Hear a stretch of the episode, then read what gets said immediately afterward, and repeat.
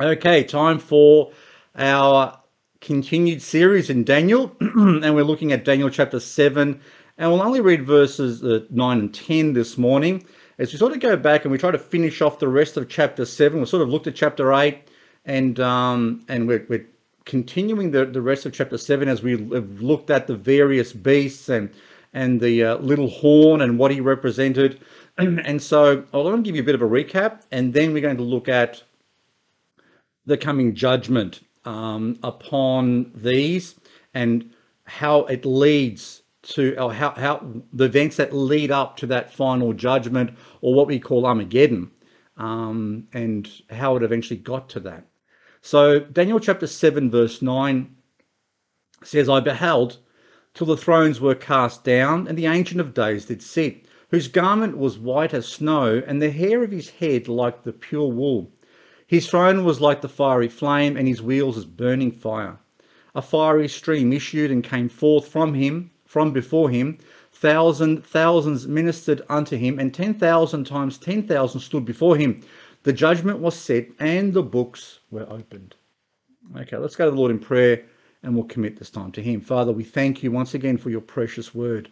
We thank you for its purity. We thank you that you inspired men of old to write these words down exactly as you wanted it. And we thank you that we have that word in our hands even today, translated into our language faithfully, that we can look at and grow through and understand how wonderful you are. So we pray for your presence in our lives. We pray for your work uh, within our hearts as we seek to understand your word more. May we be inspired, Father, by it each and every day of our lives. Draw us closer to yourself and help us to be more like you. We pray in Jesus' name. Amen. Okay, so let me give you a bit of a recap. The church has been raptured. The ten kings, um, represented by those ten horns of that final beast, are ten democratically governed nations that have formed an alliance or a confederacy. The Antichrist has arisen and has come riding on a white horse. He has presented himself as the Messiah to the world, especially to all the religions that are waiting for a Messiah, which are pretty much all the major ones.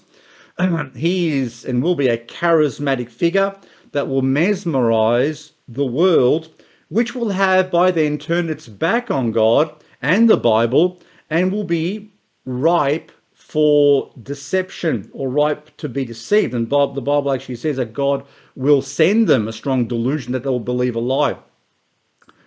This uh, Antichrist, this beast, um, will make a deal or a, a, covenant or an agreement with Israel, uh, allowing her to rebuild her temple and to offer her protection and security, including all the nations around her, and they will sign that deal, and I suppose the other nations will sign it as well.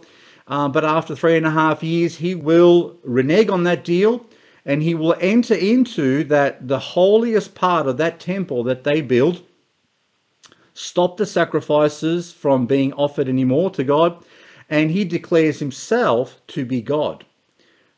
His right hand man will be known as the second beast in the book of Revelation, also known as the false prophet, will be a religious leader who will do signs and wonders to convince the world of the authenticity of this particular fellow as the Messiah and as the Christ. He will set up an image of this false Christ in the temple itself, and he will demand all people worship him and his image. Um, and no doubt he'll be available to be see, to see on TV and web and every every other place you can probably see him. And to weed out the deniers and those who are resisting uh, the worship of this man, the Antichrist will demand that all people um, have the uh, Antichrist name, number, or symbol uh, imprinted on their forehead or on their in their right hand. And failure to do so will result in them not being able to actually live. In other words, they won't be able to buy or sell. At that particular time, Israel realizes something is wrong and they experience a revival, with many of them turning to Christ and realizing that He is the true Messiah. And God raises up 144,000 uh, men, um, described for us in the book of Revelation as well, who will become evangelists of their day. And Moses and Elijah will be literally brought back uh, to Jerusalem to witness against um, the beast, and they will turn people and, and convince many of the Jews to follow Christ, and many of them will turn to him. The beast will then persecute Israel and seek to destroy every believing Jew um, and all that come to Christ around the world during this time. And we looked at um, a passage in uh, the Bible which speaks about uh, his preferred method of killing, which was beheading, and how during the tribulation period, those who were beheaded for their witness of Christ or for believing in Christ were told, Wait for a little while until the number of your brethren are fulfilled. Towards the end of the uh, tribulation, God will unleash huge plagues upon the world in greater and greater judgments and will destroy much of the world and its oceans. In fact, um, the the Bible say, even says that the, most of the uh, the seas will be destroyed, the land will be burned up. There'll be plenty of things that will go wrong during that time as God pours out His wrath upon the world for trying to kill all the believers and for following after a false god. Many billions will die, literally, from the plagues and from the wars that will come because the Antichrist will want complete uh, control over all nations of the world. Um, and we see that a good percentage of the world's population will die either from the wars or from these catastrophic um, uh, plagues that will come. And it will be, as the Bible describes, the worst time the most climactic time that the world has ever endured. And also during this time, we discovered that the fallen angels, which had been held in the bottomless pit, will be released into the world, causing absolute mayhem, while their leader, the angel called Abaddon or Apollyon, will be the force behind the Antichrist and the final apocalyptic army that will be assembled. He will cause the armies of the world to head towards Jerusalem to destroy it for all out war, the, and they will assemble themselves in the valley of Megiddo. But in doing so, they will be or have been inspired by the devils, which have eh, not only inspired them, but possessed many of them to assemble in that place because Christ and the armies of heaven will return to that place. You see, Christ has to enter into Jerusalem triumphant as the king. If you remember, most of you understand that Jesus rode into Jerusalem on a donkey, on a white colt, and they were waving palms at him and, and hailing him as uh, the, the, the son of David. Okay. What they were saying was, when they were doing that, was they were proclaiming him to be the rightful heir of King David and the coming Messiah. Um, well, while those few did that, while there are a number that did that, the majority of Israel rejected Christ. And so he still has to enter triumphant. And so he will do that during uh, this particular time or at his return. Okay. So where are we at now? We find ourselves, as we go back to Daniel chapter 7, verse 9, we come at a time where judgment is about to come. So where the Antichrist is in power, the false prophet is in power, the the devils are in power, much of the world is under their control. It's there's mayhem and there is evil going on. Every believer is being persecuted and and killed for their faith. Those who are even trying to help them I won't be able to will be will be uh, killed as well. And, and Daniel 7 verse 9 says, And I beheld till the thrones were cast down and the Ancient of Days did sit, that's in judgment, whose garment was white as snow, and the hair of his head like the pure wool. His throne was like the fiery flame, and his wheels as burning uh, fire. Um, a fiery stream issued and came forth from before him. Thousands, thousands ministered unto him, and ten thousand times ten thousand stood before him. The judgment was set, and the books were opened. So we're speaking about judgment here. So we're speaking about the war has occurred, and then Christ sits down on the throne to judge the nations. And Christ has told us already that all judgment has been given to him by the Father. And so when we see the description that it says that it gives of us of the Ancient of Days, whose garment is white like snow, his hair of his head is like pure wool, he's throne like a fiery flame, that's a description of Christ, literally, because Christ is both God and man. And when you see other descriptions of Christ in Revelation, they match this. So, the thrones being cast down is very descriptive of what occurs at the end. Think of all the thrones that are set up. There are 10 kings or the rule of 10 kings that have that uh, that have come together. Well, their rule is now going to come to an end. The rule of the beast who has been in power for about 7 years will come to an end.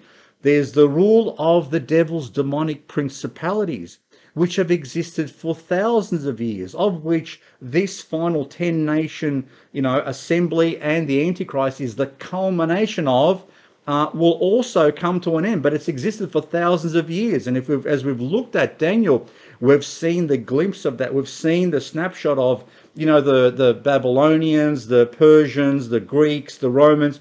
That was all inspired by the devil and ruled by uh, the devil and his cohorts that is also going to come to an end after thousands of years, once and for all.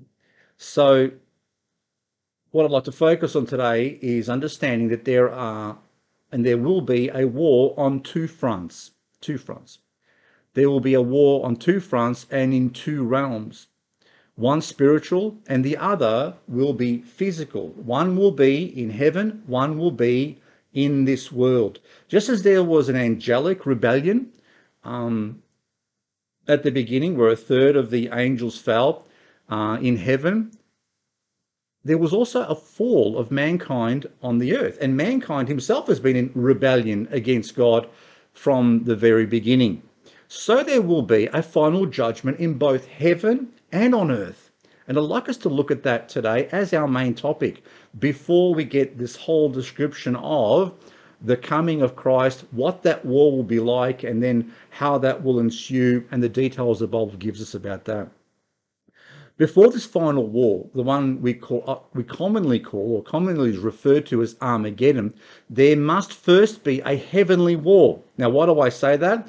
It's because the the fallen angels who were created to exist in heaven, in the heavenly realm, still abide there for the most part except those who chose to live on the earth or chose to infiltrate the earth and people's lives separately. So the ones that are still living in heaven have to first be expelled. So devils, or otherwise known as demons or evil spirits, can exist in one of two places. The first place they can exist is the place they were created for, which is the heavenly realms, or the heavenlies, as the Bible calls it. This is, does not mean that they, just because they're in heaven, that they're somehow in front of God's throne dancing around and, you know, and causing mayhem there. No, no, no. When we think of heaven, we need to understand that heaven is a lot bigger than just God's throne or God's where God is is um, is ruling from. It's a huge area. If the world is big, and we think about us in Australia and think about Italy, when we stand here, we don't automatically see Italy. We aren't automatically in its in uh, Italy's uh, uh, dimension or it's close to it. We can't see what's going on there. We don't influence it. The same occurs in heaven. Heaven is absolutely huge, if not bigger than the earth. It might be as big as the as the universe. We don't even we don't even know how big it actually is. So when we think of heaven, we need to understand that there is one part of heaven that is God's God's throne room, God's temple, God's God's um, God's where where God rules from, but it's a huge expanse, and the devils aren't necessarily there at the same time. So in heaven, these devils though can exist in two one of two states. One is they're moving freely about the heavenly realms. The other one is where they've been locked up in what's called a bottomless pit okay, or the the the abyss, which is like a spiritual prison. Now that's a heavenly type of place. It's it's it's in the in the heavenlies. It's the same location though as hell, which is also a holding cell for the unsaved. So for those of you who um, look at hell and might think hell is the final resting place for uh, for those who are unsaved or have rejected God, the answer to that is no. Hell is a holding cell, much like the bottomless pit is for the angels. So I'll give you an analogy of our normal world. When someone is arrested for a crime, let's say someone was had done something wrong, the police arrest them, where do they put them?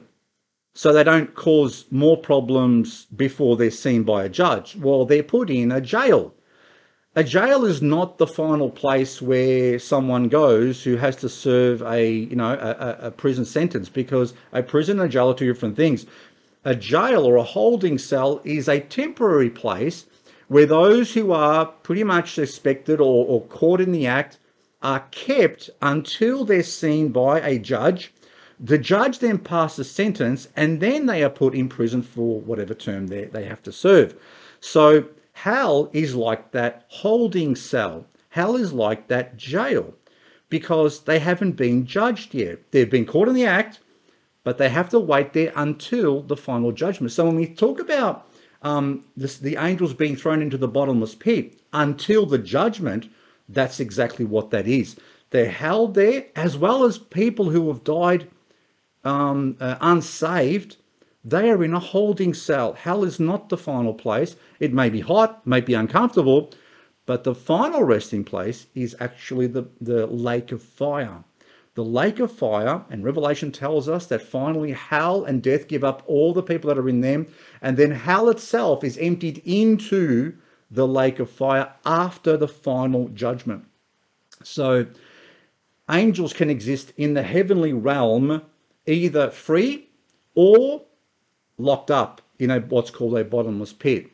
So, 2 Peter chapter 2 verse 4 says, "For if God spared not the angels that sinned, but cast them down to hell, and delivered them into chains of darkness to be reserved unto judgment. So, hell is the same place where the unsaved go, but I suspect that there are probably different compartments within it. But it's a holding cell because that's where they are reserved. That's where they're set apart for judgment to come. That's where the angels he says that sinned. So what was the sin though? What why are some angels that have fallen free to go around and cause problems and other ones have been cast down to hell? Well, we see this reason given to us in the book of Jude or the letter of Jude. So if you have your Bibles, turn to Jude chapter 1, verse 6, because it gives us a pretty precise and concise explanation of why certain angels have been thrown into that bottomless pit and are, and, are, and are stuck there while other evil angels are still roaming around, including the devil. So it says in Jude chapter 1, verse 6 And the angels which kept not their first estate, but left their own habitation, he hath reserved in everlasting chains under darkness unto the judgment of the great day. So They've kept not their first estate, they left their own habitation. Well, what is their habit, their own habitation? Well, their own habitation, the one that they were made for and the one that was made for them, is the heavenly realm. So they left the heavenly realm, but where did they go? Where did they leave? They left that estate and they left their own habitation. Where did they go? That they would be deemed um, evil enough and have caused some sort of a of a crime worthy enough to be thrown into jail uh, until today. So that's the second place where the devils can be, and that is on the earth. That is the physical realm. Um, that's where they went and they broke the rules and they did things which God deemed evil enough to cause them to be thrown into prison. Okay? Angels were not created for the physical world. They were not created for here. In fact, by all accounts, it seems that they probably find it very uncomfortable to be floating around the physical world. Why? Well, I would probably say because they have no physical bodies to do things with. They've got we we we were created tripartite beings in God's image, so we have a physical body, we have a spirit, and we have a, a soul. Now, our spirits has been uh, when we were unsaved has essentially been deactivated or, or or switched off or dead. But these are spiritual beings. So when they're in the earth, they can't really affect anything. And they find it by, by what the scriptures tell us uncomfortable. They've got no physical bodies. You can't, if you couldn't pick up anything and do anything with uh, with your um, without having a body, it probably is a, is very uncomfortable. Have you ever wondered why demons seem to be fixated around possessing people? In Jesus' day, there seemed to be a, quite a number of them who were possessed, and I wonder whether today there are plenty of people who are possessed, but we just don't necessarily see it. They don't manifest in a similar type of way.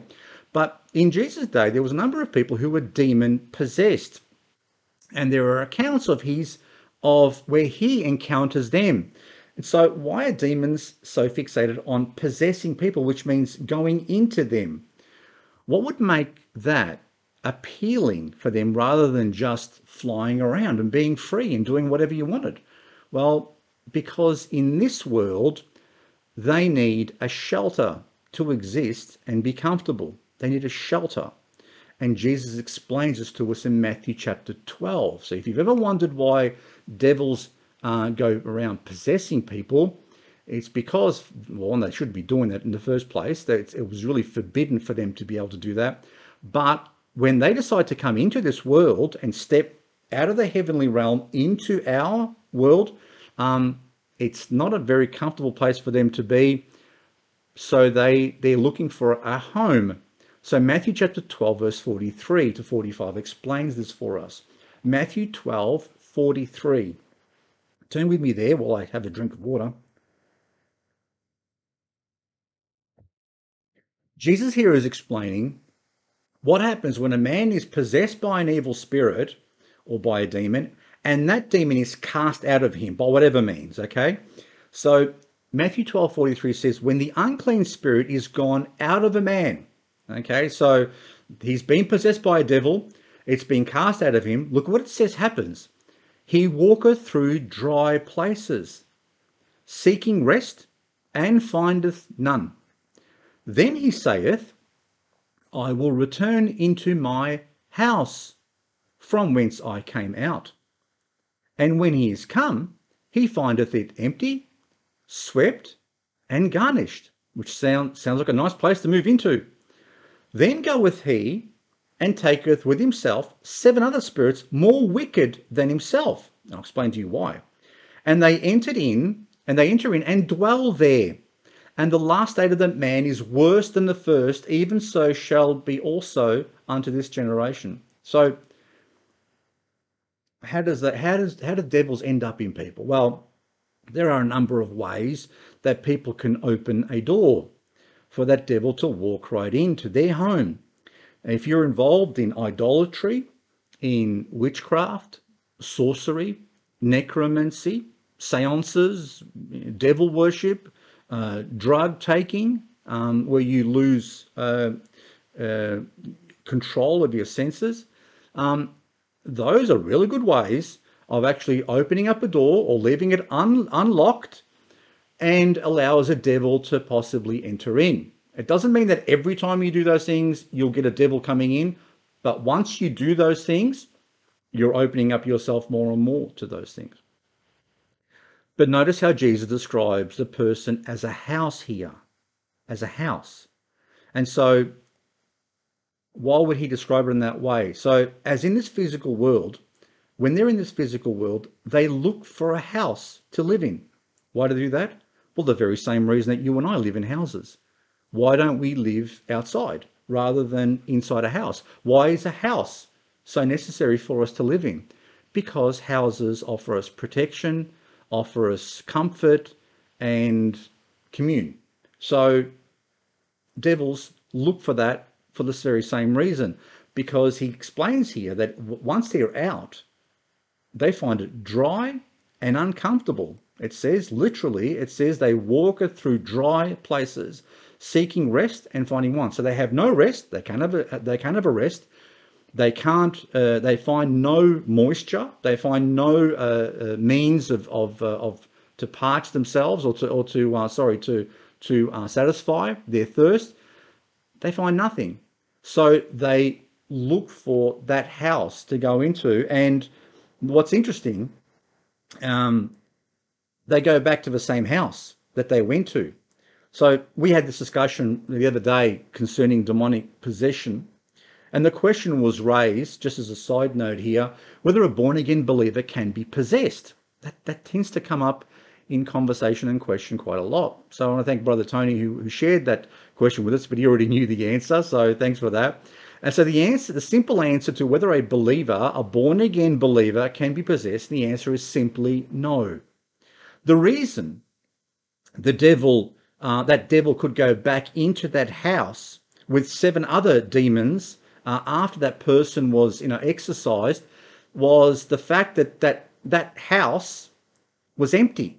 It was swept clean and it was empty. In other words, the door was still open, but it was empty. They could just move into it without any opposition.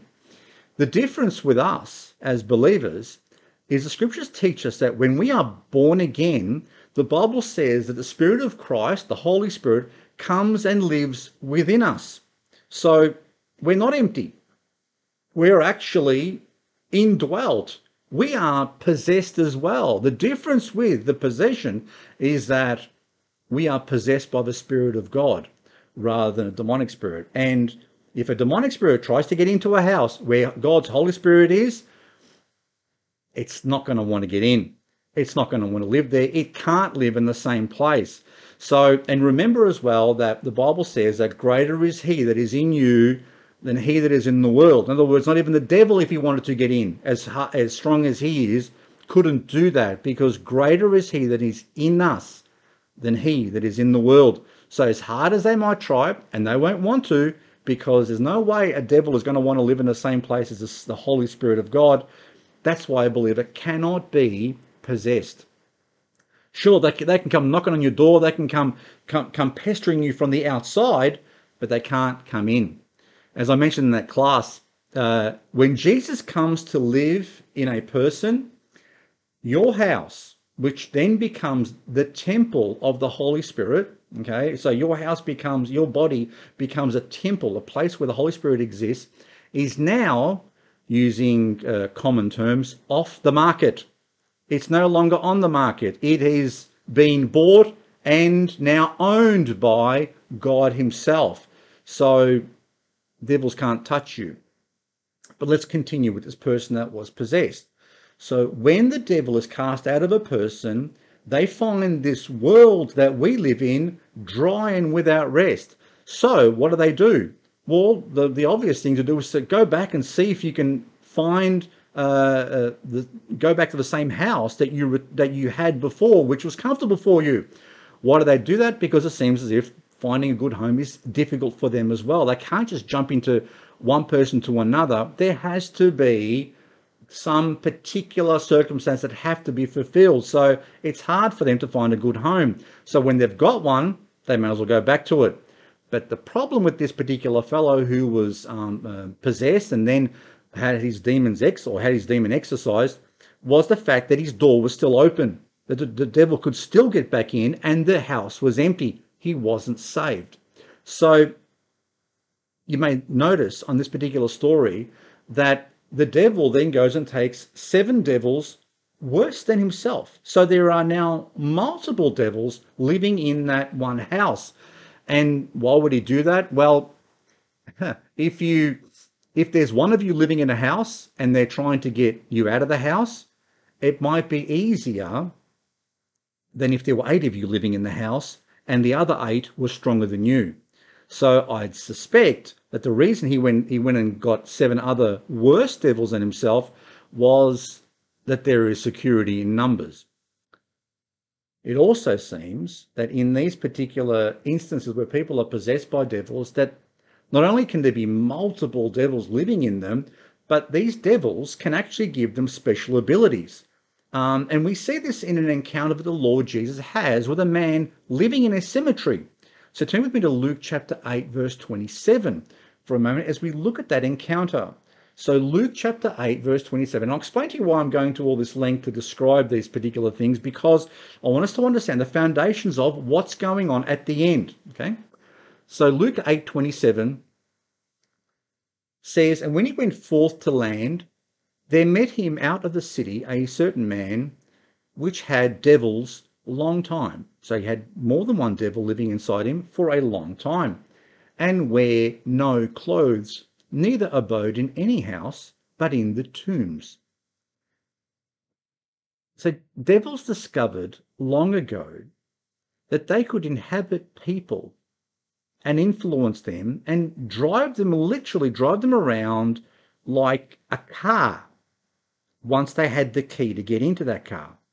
And so in this particular state, they act like a parasite living within a person, feeding off that person, and causing them to do things that they would not normally have done. So I'm sure that if that man didn't have any devils within him, he wouldn't be going around naked and wouldn't be going around living in a tomb.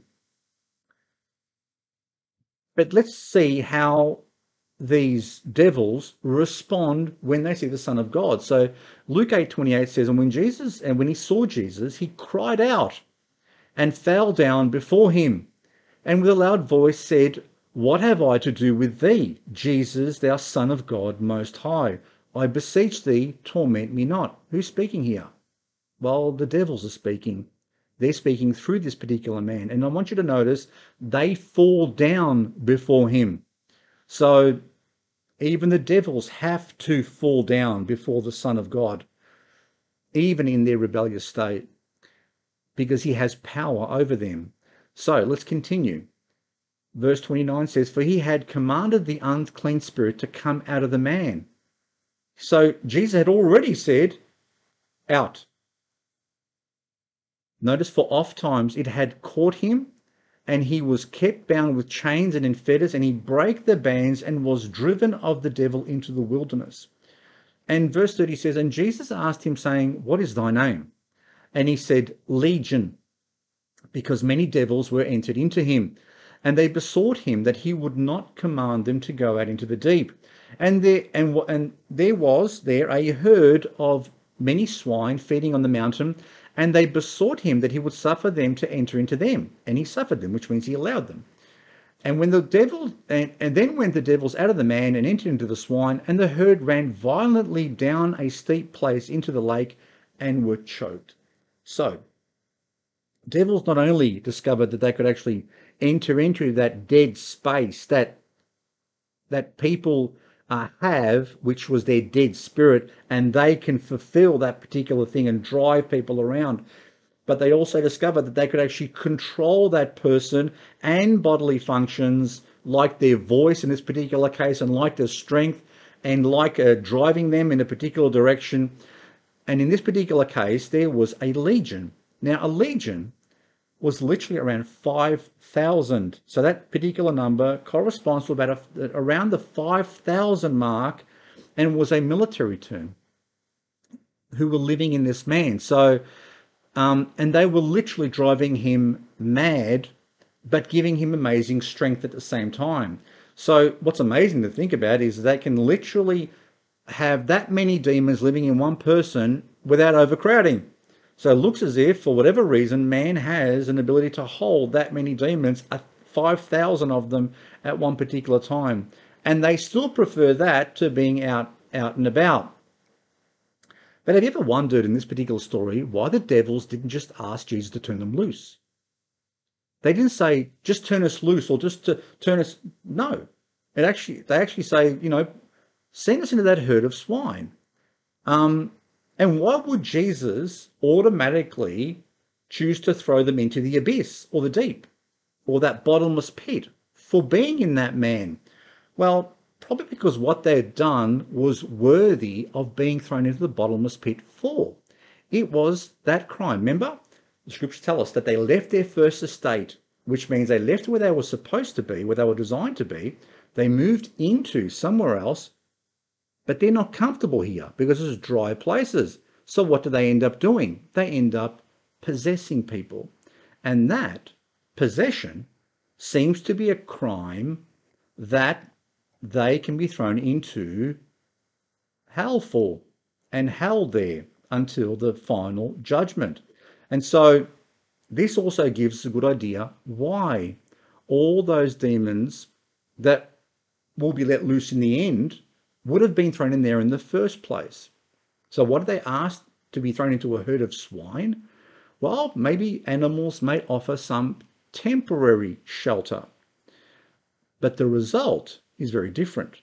You see, when they were 5,000, think of this for a moment 5,000 devils or demons were living in one man. And though they were driving him crazy, they were still able to control him to a certain extent. But once those 5,000 were thrown into a huge herd of swine, um, they went crazy and they threw them threw themselves literally off a cliff. And so it seems as if animals don't hold them very well. Now, what happened to them after that? I don't know, but this is very illustrative for us. Um, I'm telling you all of this because before the Battle of Armageddon takes place, the devils, which are free at this particular time that we live in, who are living in the heavenly realm, will lose their privilege and they'll be thrown down to the earth. And at that particular point, things are going to get very uncomfortable for them because the Bible tells us that not only will they'll be thrown down to the earth, but they will not be able to get back into heaven. And so they will have almost no choice but to try and possess people in order for them to exist more comfortably. Because if it's going to be about a three year period, they won't be able to be walking around for three years. They're going to have to find people to possess. And so you see this correlation between what the Antichrist does, what the false prophet does in terms of getting people marked on their foreheads to say, I'm devoting myself, I'm giving my soul to this false Antichrist and worshipping idols, which is your open door for the devils. Once they are thrown down to the earth, they will almost have no choice but to start inhabiting people. And it's not going to be a pretty picture. So Daniel records something interesting for us in chapter 20, uh, chapter 12 concerning this. So turn with me to Daniel chapter 12, verse 1, because it describes the first event that I'm going to uh, uh, share with you, which is the war or the judgment in heaven first. Then comes the war on the earth, or what we call Armageddon. And the first war has to occur before the second war can actually occur.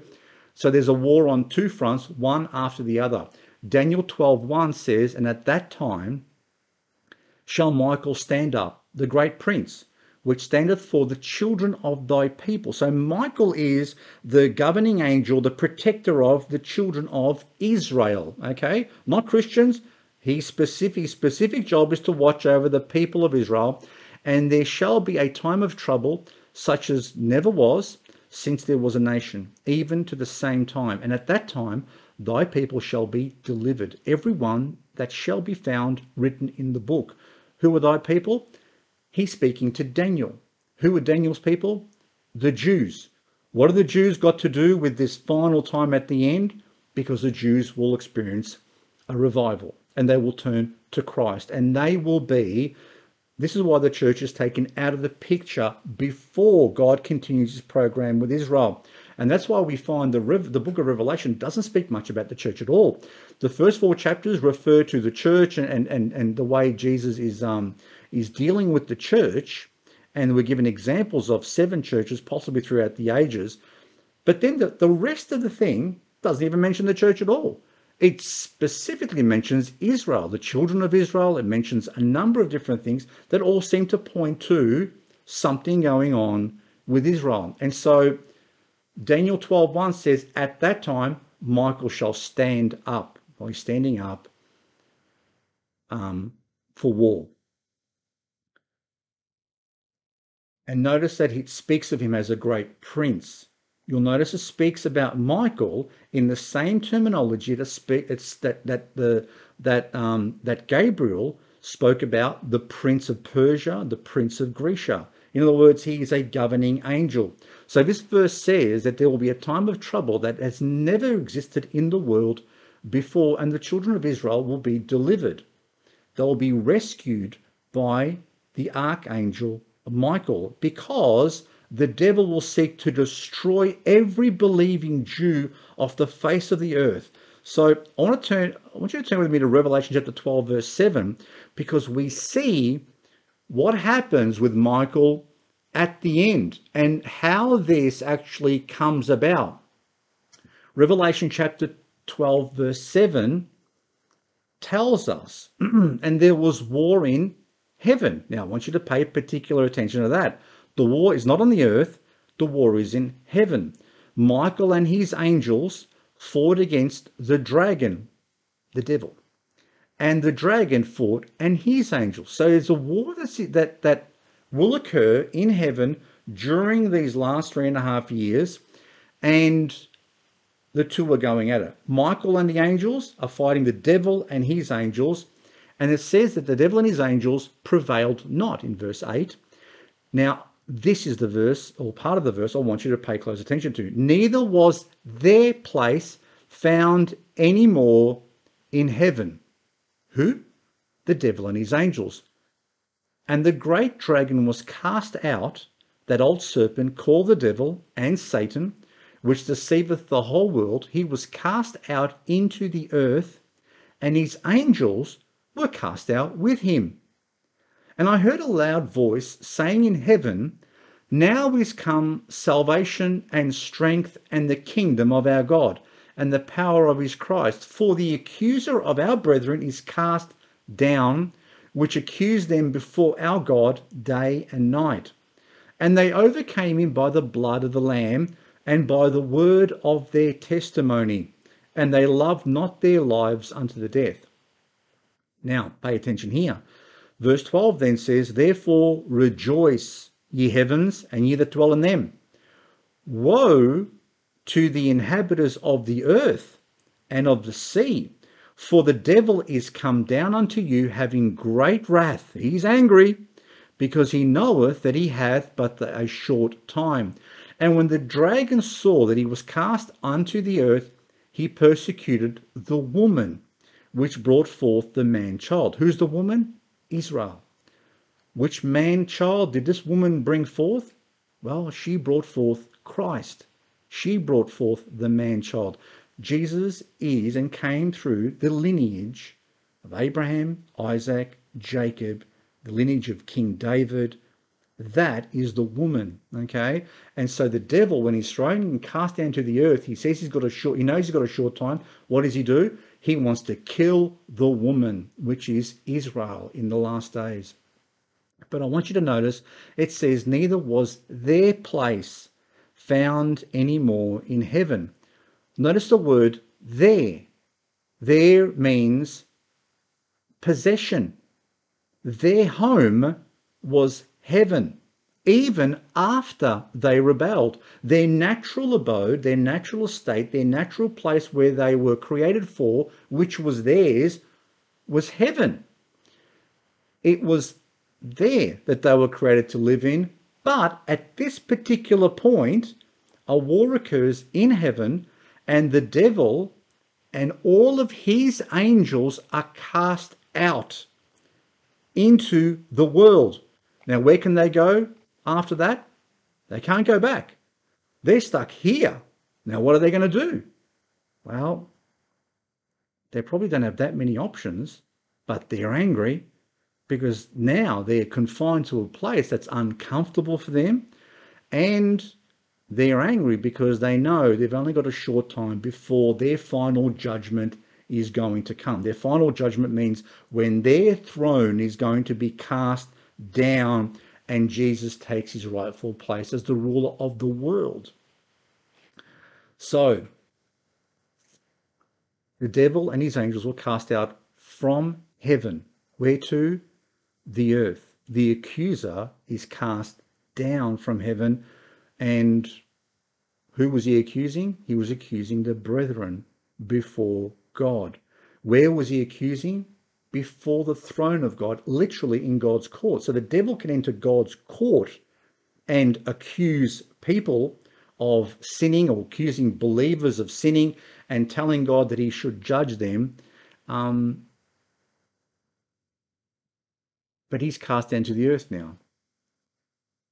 And the devil and his demons are no longer loose in heaven.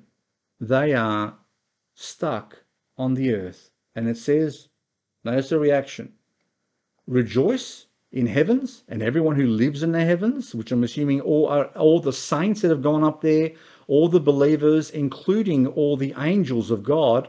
But it says, Woe to the inhabitants of the earth, because he's the devil's come down to you, he's angry, and he knows only has a short time. So how many? Ever wondered how many angels have been cast down to the earth? Well, I think the Bible gives us that approximate number. Within the pages of the Bible, we are told literally how many angels God has and even how many chariots, how many things or devices they fly on or use for war God actually has. And it tells us they're actually uh, fiery. Psalm 68, verse 17. If you want to turn with me there, we'll start off with how many chariots God has. How many chariots, okay? in his armies. And it says in Psalm 68 17, the chariots of God are 20,000, even thousands of angels. The Lord is among them as in Sinai in the holy place. So the Bible tells us that God has 20,000 chariots and thousands of angels. Now, it does tell us roughly how many angels here, but it tells us exactly how many chariots there are. So there are at least 20,000 angels to ride those chariots.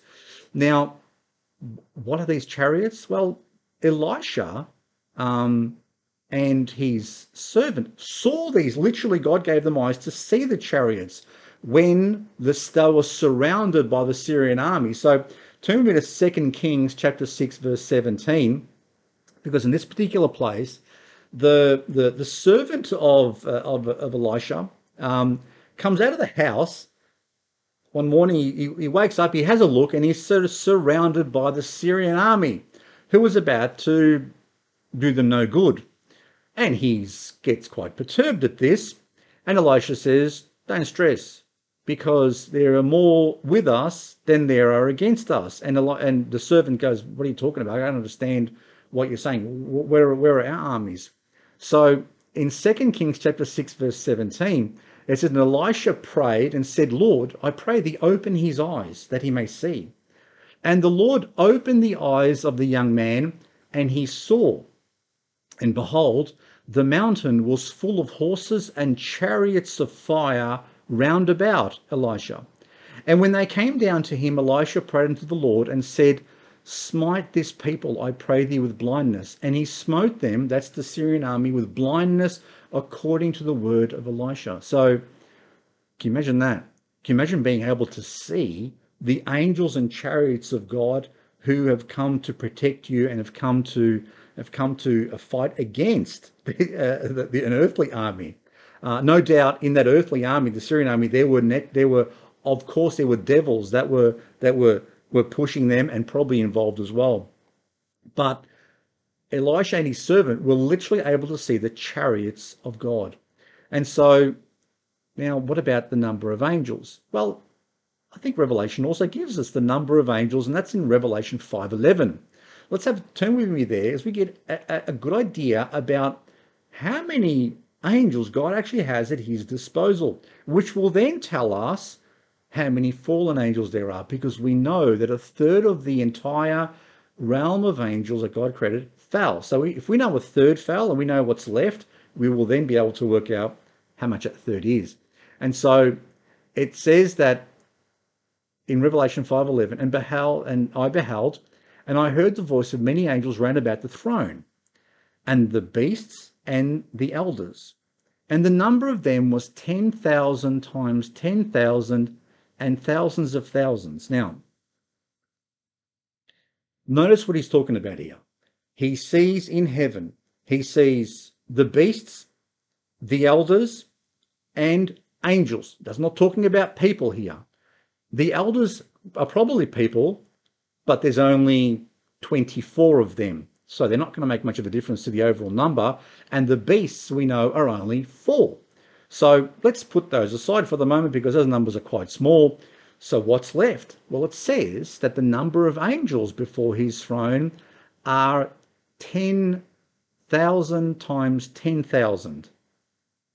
And then thousands of thousands. So let's go with the 10,000 times 10,000 first. That is 100 million. And then if you have thousands times thousands, that's at least um, 4 million because you've got at least 2,000 times 2,000. So let's say there's at least 104 million angels in heaven, at least, and probably more, but we know that there's at least 104 million angels in heaven and around and at 20,000 chariots as well.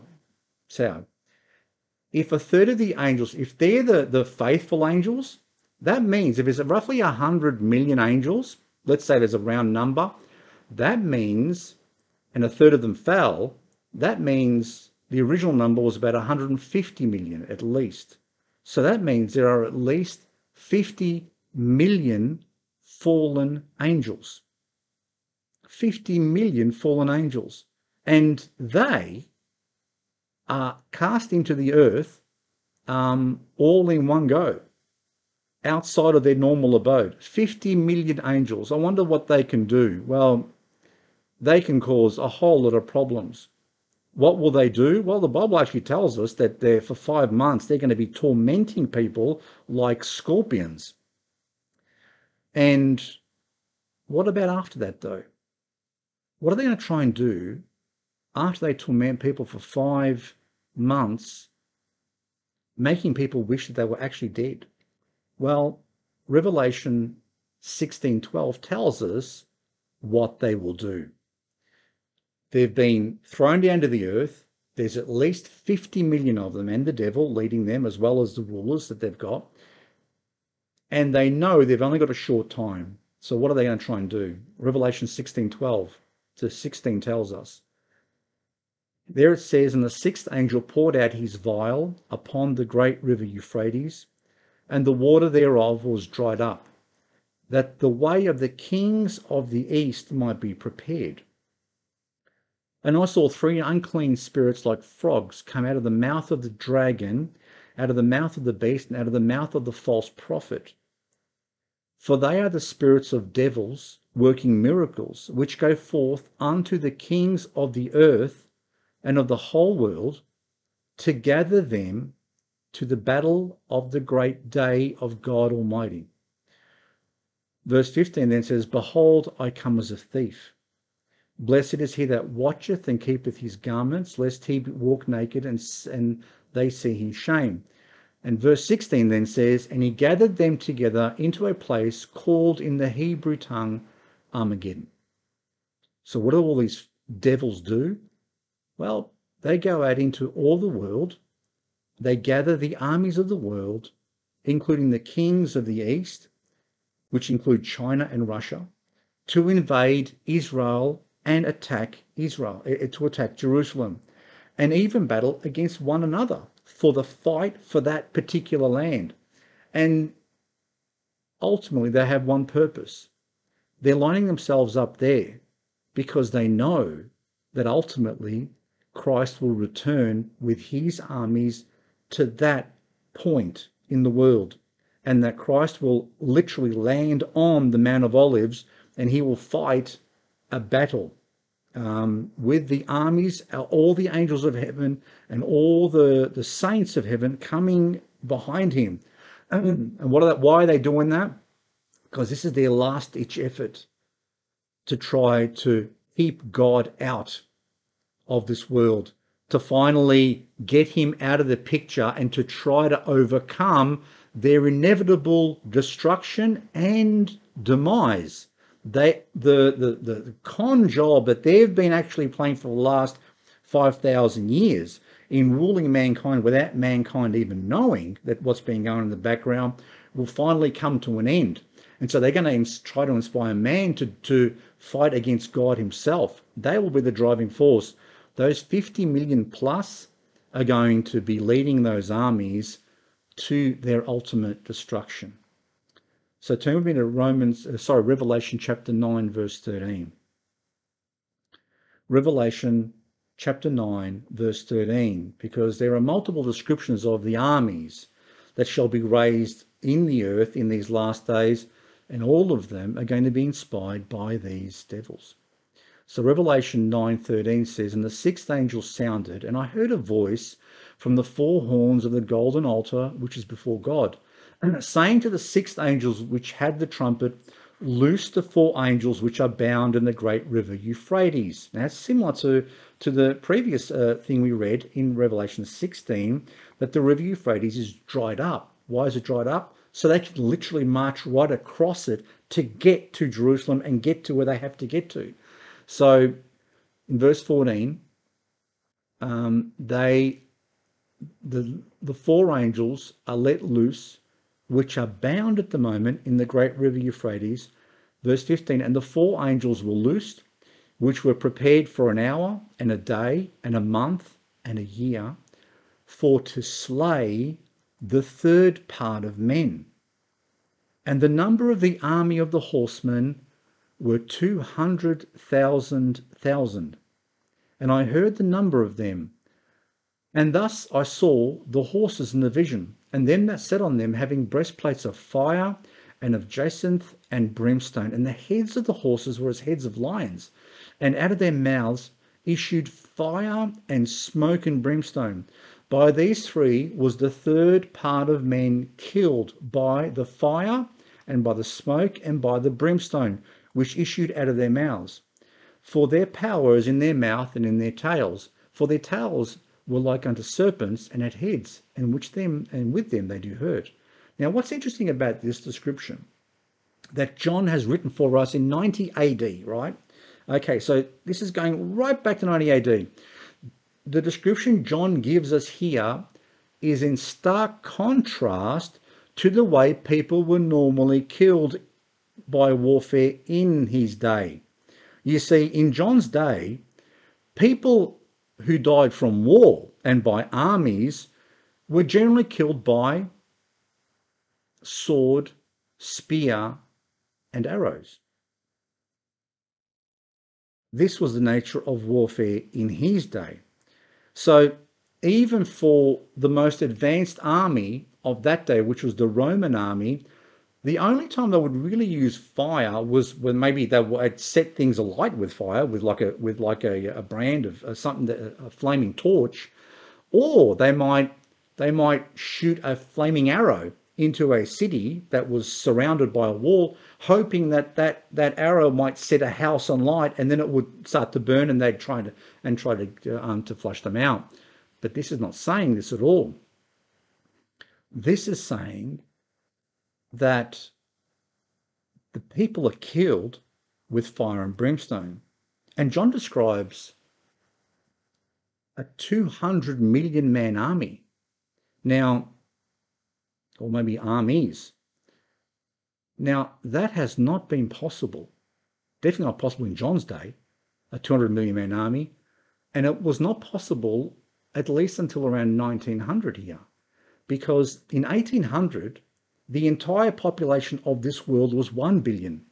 So there was almost zero chance you could get 200 million fighting men to go to Jerusalem.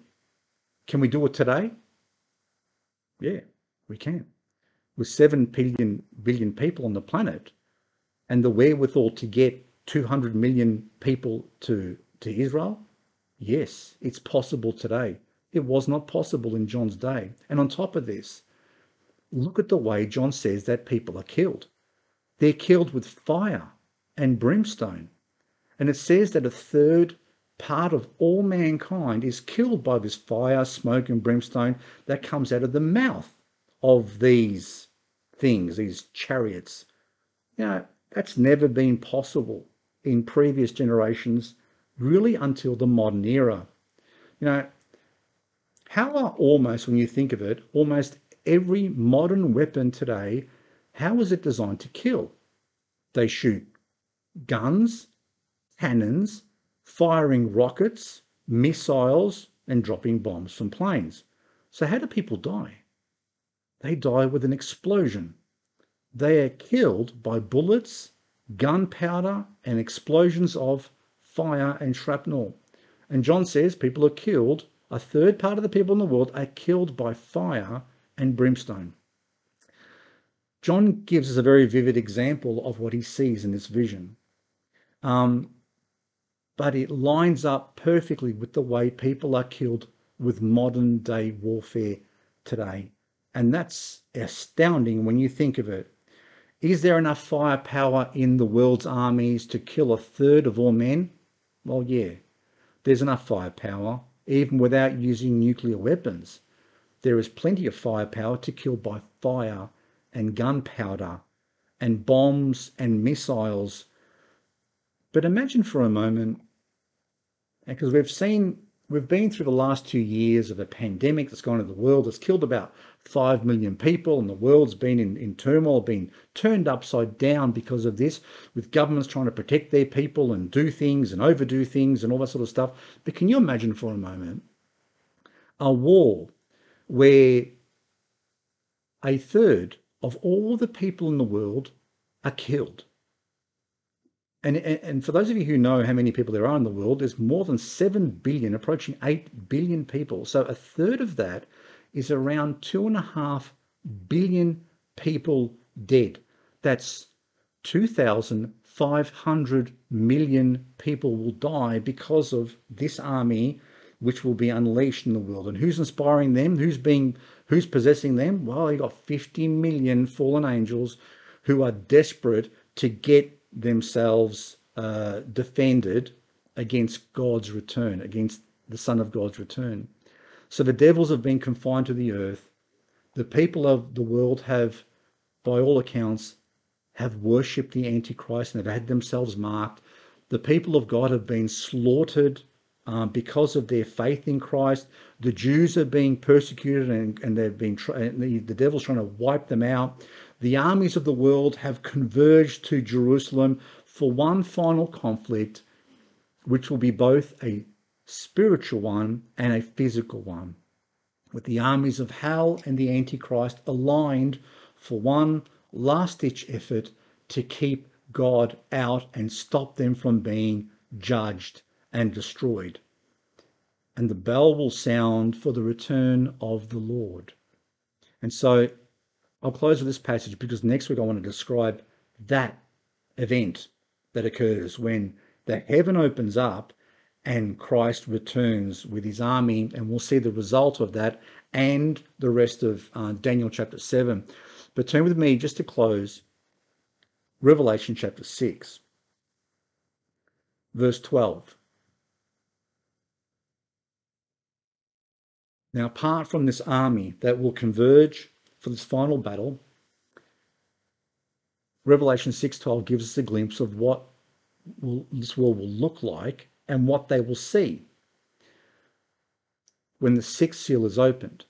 And it tells us, and I beheld when he had opened the sixth seal, Revelation 6:12, and lo, there was a great earthquake, and the sun became black as sackcloth of hair, and the moon became as blood uh, that's your sign that things are about to occur. Okay? Verse 13 says, And the stars of heaven fell unto the earth, even as a fig tree casteth her untimely figs when she is shaken of a mighty wind. And the heaven departed as a scroll when it is rolled together, and every mountain and island were moved out of their places and the kings of the earth, and the great men, and the rich men, and the chief captains, and the mighty men, and every bond man, and every free man, hid themselves in the dens and in the rocks of the mountains, and said to the rocks, the mountains and rocks, Fall on us, and hide us from the face of him that sitteth on the throne, and from the wrath of the Lamb. For the great day of his wrath is come, and who shall be able to stand? That will be the position the world will find itself in when they literally see heaven opened and Jesus Christ standing ready to come down with the armies of heaven, and they will literally want to hide themselves. And the armies that are possessed by all those fallen angels will be aligned ready for his coming. And it will be a catastrophic event. It will be the worst day this world has ever seen. There will be such bloodshed.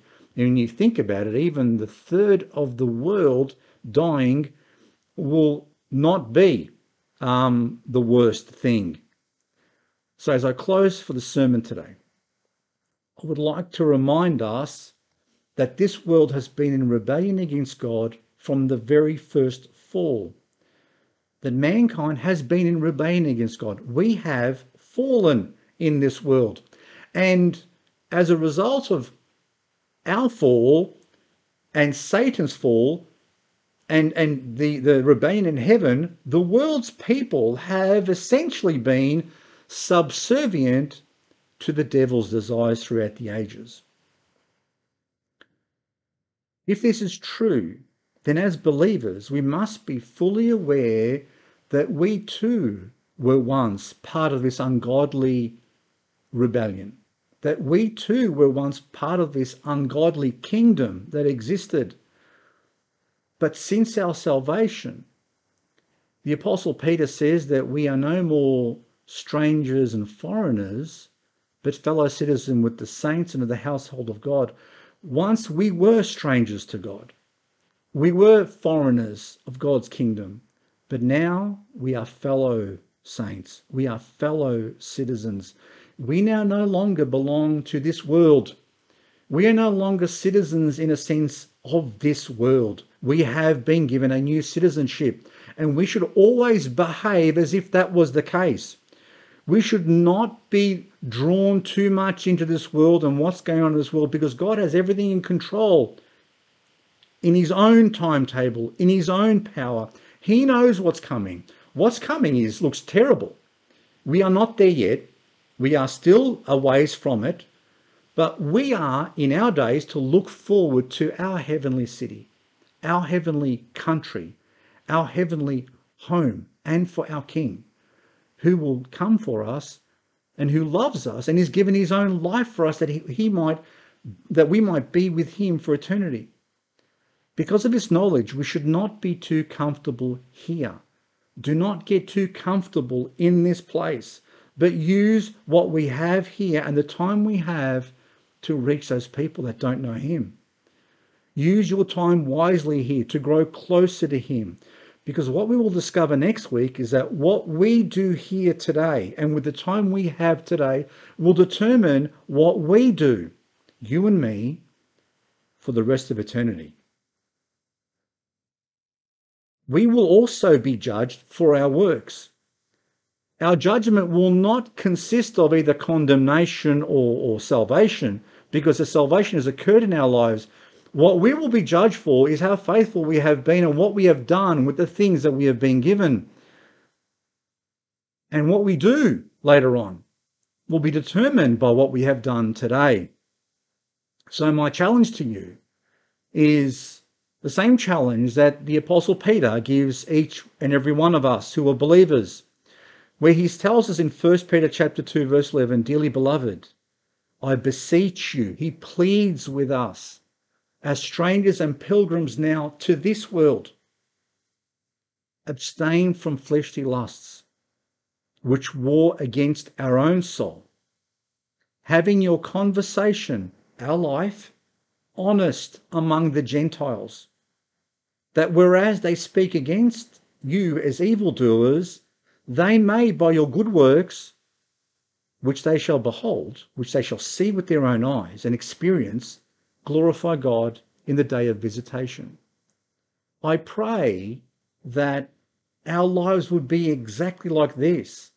That even though there are people in our lives today who may even make fun of us and, and maybe ridicule us whatever that may be, I pray that our lives would be so different that even in the end, they will have to admit and say, Yes, what you said was right. And the life you lived was pointing me to Christ. even though I didn't want to believe it. You see, the Bible in the end tells us that every knee shall bow. Every fallen angel, every rebellious person, every person who has chosen to follow the Antichrist and been, been marked with him will all stand one day before the throne of Christ and they will all fall down on their knees.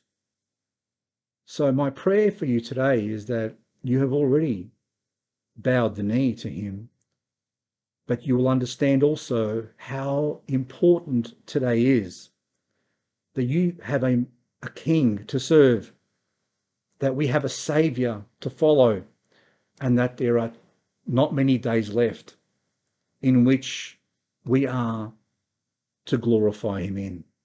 So let's glorify him with our lives. Let's abstain from fleshly lusts. Let's remind ourselves about that we are no longer strangers and pilgrims to heaven, but now we are strangers and pilgrims to this earth. Don't be surprised with any temptation or any trial or tribulation or persecution that will come our way in the future. But for today, serve God with all of your heart and serve your Saviour because he deserves every part of us. May the Lord bless you and keep you. I pray you have a wonderful week. I pray this message has been a blessing to you, and I'm looking forward to sharing next week's message, which speaks about the glorious triumph of our Saviour when he returns as the Lion of Judah into this world. God bless you. I'll see you soon.